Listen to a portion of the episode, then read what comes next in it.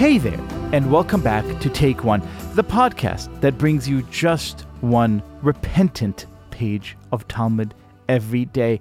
What a page is Shabbat 153. Here is how it begins. We learned there in the Mishnah that Rabbi Eliezer says, Repent one day before your death.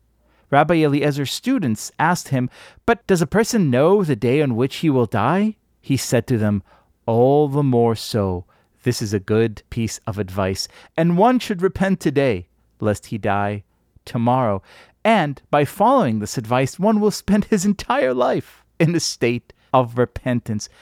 I don't know about you, but when I hear such profound, mind blowingly words of wisdom, there is one and only one person I immediately rush to call in hope that he will make us even wiser. It is my teacher and my friend and yours, Rabbi David Bashevkin. Hello. Liel, what an absolute joy to be recording now in this window. I have kids downstairs watching uh, Wheels on the Bus. And uh, if you hear that in the background, which I think is an appropriate soundtrack for this DAF as we chug along, it's just a joy to be on the phone with you. David Bashevkin, you live dangerously. So now tell me, before anyone of said kids would decide that the wheels on the bus are not going round and round fast enough for his or her liking, Tell me, how can we live every day as if it was our last? Isn't that a bit of weird advice? You know, I happen to love this passage, and I think it tells you more about teshuva and what repentance really means than necessarily the notion of living on the doorsteps of death. And that is that the process of teshuva, which is normally translated as repentance, but just doesn't do it justice teshuva is at the center of really religious living and uh, the spiritual instinct that we have, and it obviously is squarely related to the very theme of this Masechta, of this tractate, Shabbos, which derives itself. Shabbos also has those words shave, meaning to return, to return to something.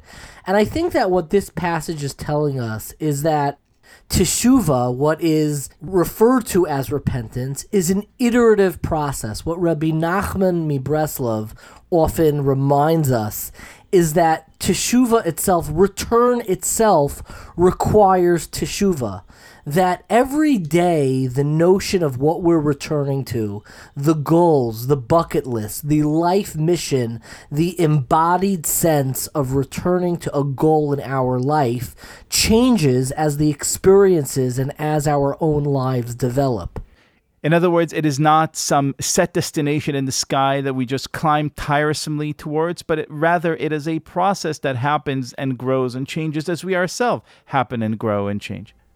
Exactly. It's an iterative process that we need to keep in our minds every single day because as we grow and as we develop, the process of teshuva, of what we are returning to, grows along with us as well. And that's why every single day there's a new doorway, there's a new place to knock to find a goal, a life mission, something embodied that is guiding us throughout our lives is changing, developing, and maturing along with us and stays with us every single day of our lives. Every day, there's a new place to knock. I love that. In other words, don't live in fear saying, oh my God, I could die tomorrow. I better be so, so, so good. But rather, take that moment to ask today what today's special mission, special window, special doorway or pathway that you can knock on and go through in order to grow and change and return to what it is that you're supposed to be, which, because you always change, is also with you always changing.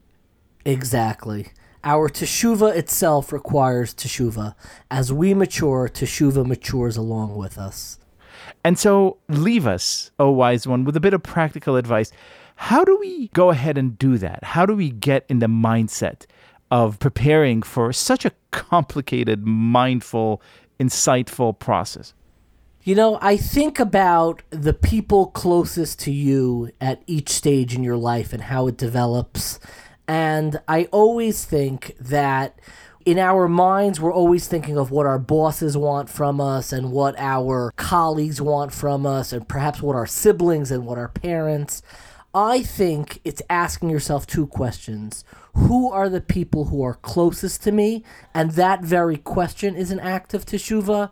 And then, secondly, is asking yourself, are those people who are closest to me in my life feeling that embodied spirituality that I should be giving and supporting them with? Hallelujah to that. Rabbi David Bashevkin, thank you so much, as ever, for your wisdom. An absolute pleasure.